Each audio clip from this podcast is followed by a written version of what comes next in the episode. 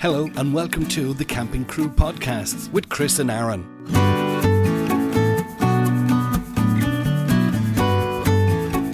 Hi, everybody, and welcome to episode 22 of the Camping Crew podcast with yours truly. I'm Aaron Burchael. And I'm Chris Byrne. We got to remind you, this is meant to be a fun podcast. We're just enthusiasts, and what we discuss on the podcast are just our own personal views and subjects that you guys have suggested to us over the past couple of weeks. So we always start off with follow ups and shout ups. So, Chris, what have we got? We got a message from Bawnmore on boards.ie recently. He says, I binged this on a drive back from Dublin to Galway earlier in the week, and I must say I really enjoy it. Nearly up to the latest episode now. We have access to a camper, but mainly use a tent and the campsite reviews are definitely opening our eyes to a lot of campsites we wouldn't have tried before. He says, keep it up. So thanks for that, More Appreciate the feedback. We're getting a lot of feedback, I notice, over the past couple of podcasts from people tenting, which is great. I mean, we're we're all about camping in Ireland, but I think initially you and I thought this would just be a motorhome podcast. But we're getting fantastic feedback from campers in general, and that's great. So thanks for that. Yeah, it definitely is really good to, to, to widen that up a bit. Uh, I suppose the, the camping world does uh, definitely uh, venture out past motorhomes and camper vans into tents, and you know you could even include kind of glamping if you wanted to as well. You know. Yes, there's a, it has opened up quite a lot over the last few years. Uh, a couple of weeks ago, or indeed was it on last week's podcast that we were talking about? I know the subject came up before. We were talking about campsites opening up their facilities for wild campers, but you have a note from Jamie from Strand Camping in Doonbeg. Yeah, he got in touch uh, with me there. Um, during the week and uh, one of the posts actually i think it was in the uh, motorhome crack group just i suppose giving his view on it as a, a campsite owner he started off talking about talcum powder you might remember um, your interview there with um, Dan um, and Tree Grove. Yes, that, that Tree Grove said that talcum powder was really bad. So Jamie starts off, he says, talcum powder is evil. It's really difficult to clean up in a wet environment. Then he goes on, he says, I also have to disagree with your view about Fanore and their stance on not letting people who are not staying there pay to shower. He said, We don't allow this either. We restrict the use of the facilities to campers staying on the campsite. I don't know Fanore setup, but our showers are not coin or token operated. So if you're allowed a walk, uh, a walk in to use the shower, they could be there for a few minutes or 30 minutes, which means that our paying customers might have to wait. When we first opened, we allowed it only to find one person who just wanted a quick shower, was in the shower for 45 minutes, and did their hand washing of clothes at the same time. And the shower was left in a terrible state.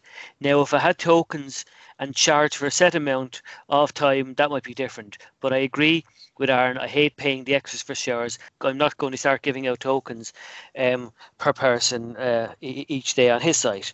You know, it's, it's good to get the view from uh, the campsite owner. He goes on, he mentions then, he says, I have also said on this website, my site doesn't lend itself to offer a service only as a service point. Our service point is located adjacent to the entrance and exit. We don't want it to get blocked. Uh, it might work for bigger sites with more space, but not for us. My job as a campsite owner is to look after my paying customers, not service the needs of wild campers. And I say that as a winter wild camper myself. So I, I, suppose you know, in the interest of fairness, I'm delighted Jamie wrote back to us to give us a view from a, a campsite owner perspective. You know, I think he makes some valid points, um, looking after his own business. You know. Yes, I was down in the Glen of one of my favourite campsites with George, and I just mentioned it in conversation about this subject that came up in a previous podcast. And he said it's not something like you said that I would advertise, but he said if somebody was stuck and their toilet was full, he said, of course, I'd let them use the facilities to empty it, but not the showering facilities. He doesn't mind them emptying the grey water and maybe emptying the toilet, but he said, I wouldn't. He said, under no circumstances. He says, my showers are for my customers. And like Jamie, he doesn't charge for his showers. So you can see the point there. Somebody could just take advantage and run it for 40, 45 minutes, as Jamie said in that post. Yeah, I think that further strengthens our argument, um, Aaron, for lots more council operated um, service points and aires uh, uh, across Ireland. You know, there's certainly a, a market there for people, you know, who just want to use the facilities or a quick stop or overnight, you know, low cost, 10 euros as such. I don't think most people won't mind paying that. You know, I think the people who like the wild camping tend to want to be more closer to the towns and the villages and the, the busier spots, I suppose but yet councils still see, don't seem to see the money making facilities that that that's there by offering these facilities and in fact didn't we see a couple of weeks back call for campervan inclusivity in Tramore again even though Tramore have put in five or six spots people are saying, and indeed people in Tramore town are saying, we need more amenities for campervans. Yeah, I think there'll be a, a, a change, all right, but uh, and it's not going to happen overnight. I reckon it'll take, a, you know, probably a, at least five years for I suppose one council to take the lead, and you know I think that's probably Cork what they've done in um, yeah.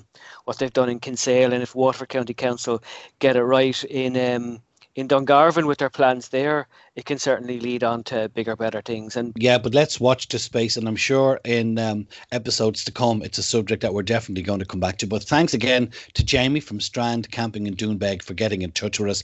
And indeed, if any of you want to get in touch with us with your personal views on anything that we discuss, we'll give you the contact details at the end of the podcast, as we do in each podcast. So uh, this brings us to our campsite review, our stopover review. Were at Parsons Green recently. I have been driving past Parsons Green for the last 15 years because my friend Caroline actually lives in Clogheen and Caroline used to mind Charlie for us. So anytime we were going away, if we weren't going camping, I've driven past the gates of Parsons Green. I'm going to say a hundred thousand times. And I've never gone in. So this weekend, myself and Charlie took ourselves down to Parsons Green in Clogheen in Tipperary. Now, the website is clogheen.com. C L O G H E E N dot com. The rates that they've look, it's a family friendly site. 100%. If you have children, you are going to love this site. A unit, two adults, two children, peak season, 35 euro, 3 euro electricity. Uh, a unit and two adults, peak season, 26 euro, 3 euro electricity. Myself and Charlie only paid 20 euro 50 cent for our pitch, which was a fine size, including our electric hookup. Now, there's a fast food takeaway, a chip shop on site. We sampled the food. It's clean, it's tasty, and it is very, very quick service.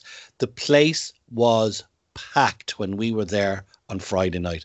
In fact, I know when I rang to book the spot, they really, really were squeezing me in, but they gave me a nice pitch and in the area where I was, we arrived Friday lunchtime around 12 midday, and there was seven hard stands left just in my cul-de-sac.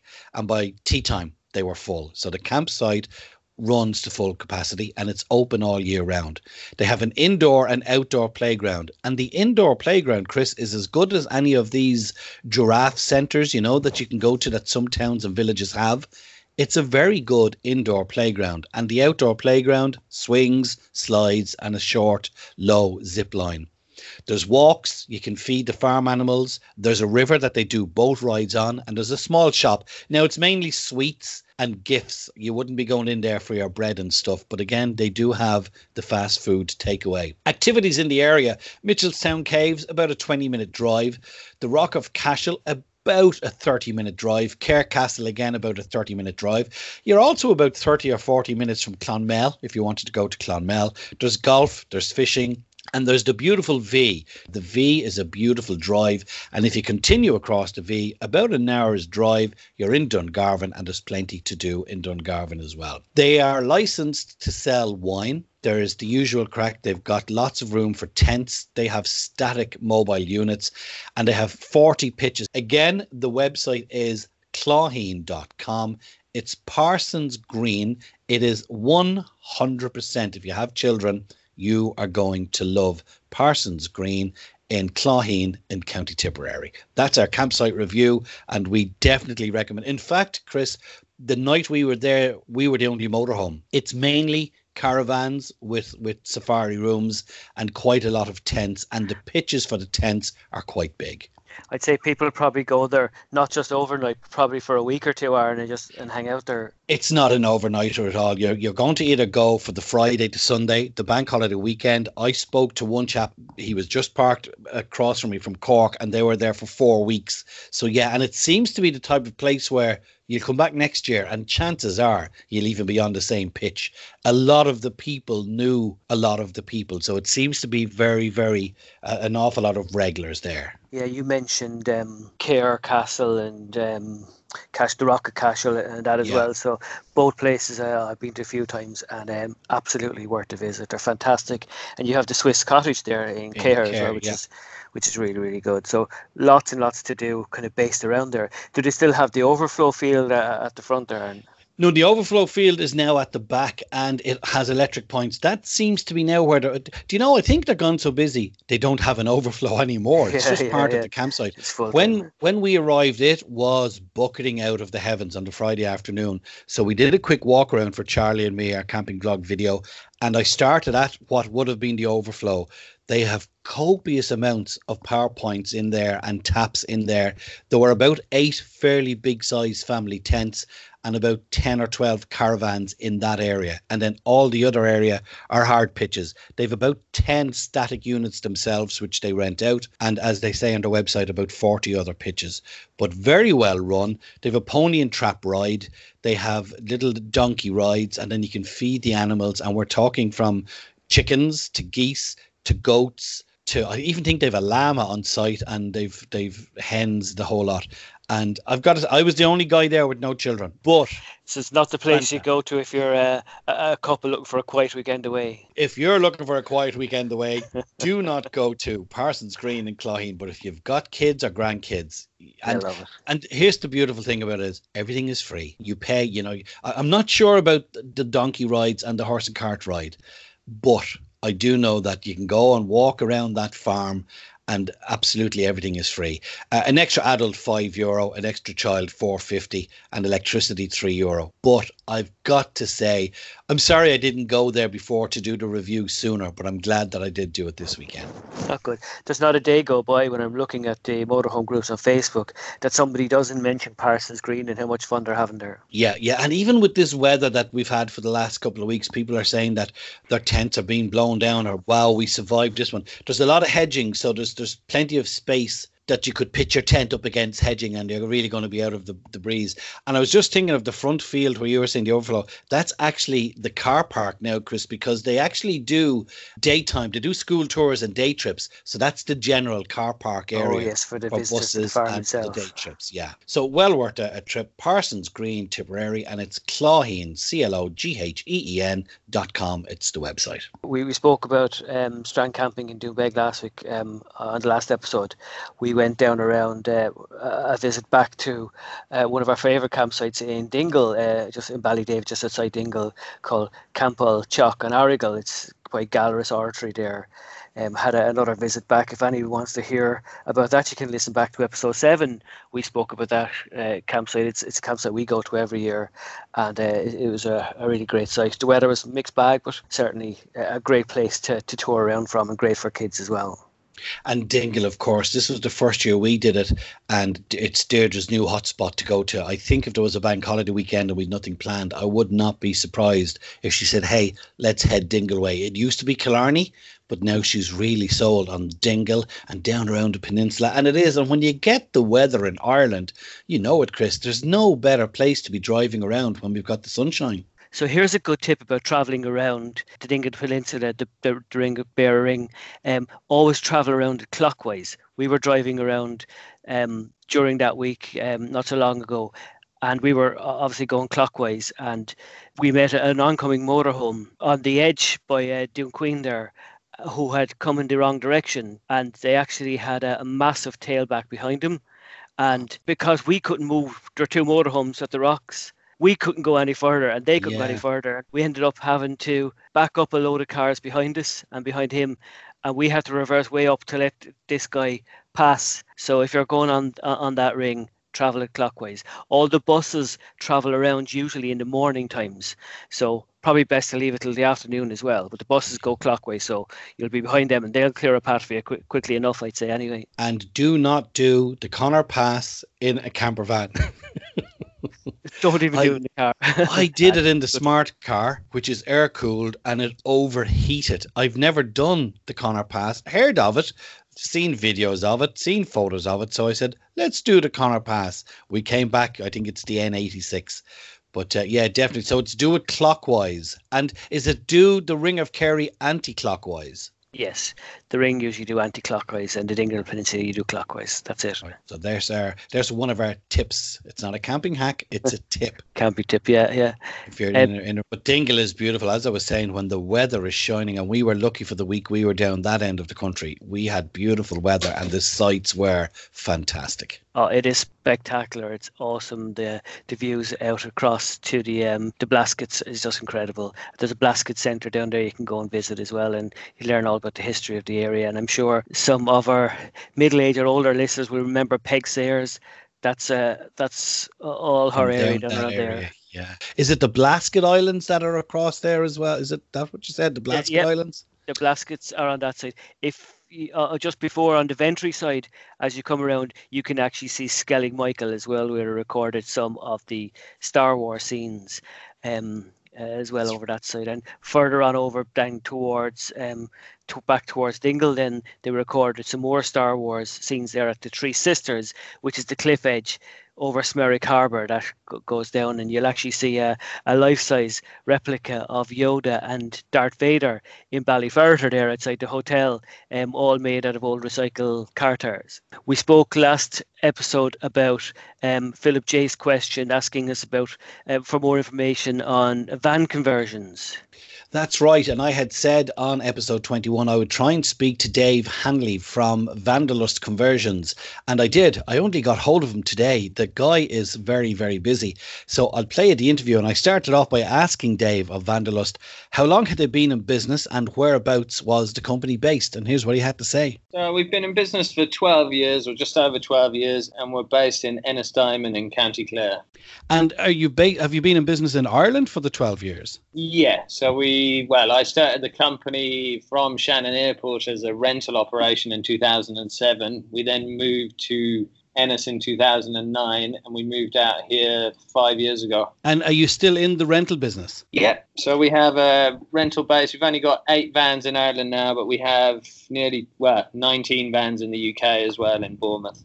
Now, we're talking to you about conversions because a lot of people on the Camping Crew podcast have been asking us if we could talk to professionals. And one or two of our listeners have had vans converted by you. So I'll start off by asking you what type of make of vans do you convert? So generally, we specialize in the larger vans, the Mercedes Sprinters, Citroen Relay, that kind of thing. But like we build about 50 vans a year, so we also do VW transporters, Vitos, and the smaller vans as well. But would you go as small? Have you done like the VW classic vans? No, we've never. Well, we've done a few refurbs and kind of mm-hmm. smaller bits of pieces of work or fixing pop tops, that kind of thing, on the bay windows and splitties and that. But yeah, we haven't done ones from scratch. Is there an age limit on a van? If I if I have a '96 Mercedes Sprinter, is there an age limit to where you'll say no, it's too old? It's really only too old for the I mean, we're not we're not fussy. I mean, there's no point in putting don't know 15 or 20 grand into a van that's worth a grand or two. So yes, I guess there there is really. I mean, now this year about 30% of our vans were brand new. The rest are probably about three or four years old generally. Do you get any repeat business to the extent that if I got a van done and then in five years I want it redone, do people come back and do that? Absolutely. So last year we did two customers. We did the, the third van with us. Um, this year we um, allowed, well, it was actually one of our first conversions, um, and yet we traded that in for him, and he's just done a brand new Mercedes Vito. So we helped him. So what we generally do for customers, we help them sell their old van, and then we build a new one for them. Now let's take the Mercedes Vito or even the Sprinter. Do you have a set layout or can I come to you and say, look, Dave, I want a toilet here or a sink here? Or do you say, well, no, this is the layout we do? No, well, we're completely the opposite. So we're a complete bespoke builder. So the way we work, I draw everything up in SolidWorks, which is a 3D CAD package. My background is industrial product design. It's, it's very much bespoke. Obviously, certain layouts lend themselves to certain vehicles. So you mm-hmm standard, don't know, VW California layout, which is your cabinets down the side and your rock and roll bed. That works well in a small van. Same goes for the bigger vans, your fixed bed at the back. So yeah, there is certain layouts that work. But yeah, I mean, we we do completely off the wall designs for people as well. Right. When we say off the wall, I know you mean like what they want, but have you done anything off the wall in a van? Uh, well, we have done some fairly odd ones. So we did a a little um, Citroen Dispatch for uh, for two girls that um, they show mini ponies. So we made a little. Uh, yeah, a little mini mini uh, horse box for them in a van. We did a. I don't know if you're familiar with the American Mack trucks, the big yes. trucks. So yeah, we built living quarters into the back of one of them. Uh, wow. So yeah, we did some um, four by four Land Cruisers for the civil defence last year. They were drone vehicles. So yeah, we do we do do some oddball stuff. Yeah. How long does a conversion take? For example, if I drop my Mercedes Sprinter into on Monday, what kind of time frame am I looking at? Start to finish, three weeks, but I always say four just to leave a bit of contingency so people aren't kind of expecting to get it and the hey, you know yourself, it's better to yeah. be safe than sorry. And how many vans would you be working on? How big is your crew? So there's six of us. Um, we work out of a six and a half thousand square foot uh, unit up here in Ennistymon, and and so yeah, we've got kind of three teams working on you know three vans concurrently. Really. Now, on the safety aspect, is there a limit, or are there restrictions regarding seats and seat belts? Yes, so the only seats we fit are crash tested uh, Scopema rib seats. In terms of swivel seats, again, we only fit crash tested MAPA or CTA or again Scopema swivels. Um, in terms of limit in, in seats in the back, the most we've ever fitted is five seats. Well, sorry, three travel seats in the back. Mm-hmm. But I guess you could you could fit four full travel seats in the back. Yeah. And they'd all have to have be to a safety standard and have seatbelts. Absolutely, yeah. Even if they're not front facing, because somebody had told me that if you're side facing, you'd you'd you'd get away without having a seatbelt, or is that bull? That's nonsense. Yeah. So you can obviously have any seats you like in a camper, but if they have seatbelts, they have to be forward or rear facing. They have to be to a certain standard. Absolutely, yeah. So they have to be certified. So yeah, they have to go through the correct procedure. So all, all of the Scopema seats are crash tested. So they bring them to a facility in Belgium where the uh, smashed into a wall to see how they mm-hmm. fit. So does that mean that you'll take out my Mercedes Sprinter front and passenger seat and replace them with these seats that come complete with the swivel system? No. So what we do, we retain the original seat and the seat base, and then the swivel plate fits between those two. Right, a couple of more questions because I know you're a busy guy. How do we go about? So I hand you my Sprinter van, which is a van. Who does the reclassifying from van to camper van via the, the, the paperwork? Do you do it or do I have to do it? Well, we help. So what we do is we get an engineer from the Motor Caravan Club of Ireland. He comes down to our premises. He does the engineer's report. He takes all the photographs. We then give you an A4 envelope with our invoice in it, pictures of the inside and the outside of the van. You put in the engineer's report, the um, logbook. You send all of that gubbins off to Ross Rosslare, and then they send you a, a bill kindly. Right. And finally, then, can you supply the vans or do I have to come with the van? Uh, the customer comes with the van, yeah. Listen, I don't want to take up a lot of your time, and they are all the questions that we've got in on the Camping Crew podcast. Have you anything that people should know about when picking a van or if they are thinking about doing a conversion? I suppose the main thing is make sure that the van is worth a few bob before you spend another 10 grand on it. Absolutely. So, yeah, I mean, what I always say to people, you're obviously buying well, if you're not buying a new van, you're buying a second-hand van. So the most important thing isn't really age; it's um, it's the service history and who's had it and what it was used for. So if it was been used for lugging heavy stuff around, then it's probably had a hard life as opposed to something that's been carrying around light things or don't know. So yeah, that's one consideration. The second thing is obviously don't know, look for a van that's suitable for your needs. So I always ask people what they want to end up with, how many people it's for. So that's that's the reason the Ducato or the Relay is so popular is the fact that once it's insulated, ply lined and carpeted, it's foot two wide inside, so it gives more mm. scope for different layouts. It's important to know what you want and then also that's why we rent them. So we say, well, go and rent a few different types and see what you like and see if you actually like the whole thing. Now, on the rental end, do you just do camper vans or do you rent motorhomes? We used to rent motorhomes. So when I set up the company, I bought 13 brand new motorhomes, but they don't really lend themselves very well to Irish roads and people mm-hmm. flying in from abroad. They're just, if you try and drive around the borough and you're used to driving on wider roads, it's, it's hard basically. So we only uh, rent out our own converted vans now. Dave, give me the contact details for your company. Yeah, certainly. So it's either on email, it's info at vanderlust.com. The website is vanderlust.com. Office phone is 065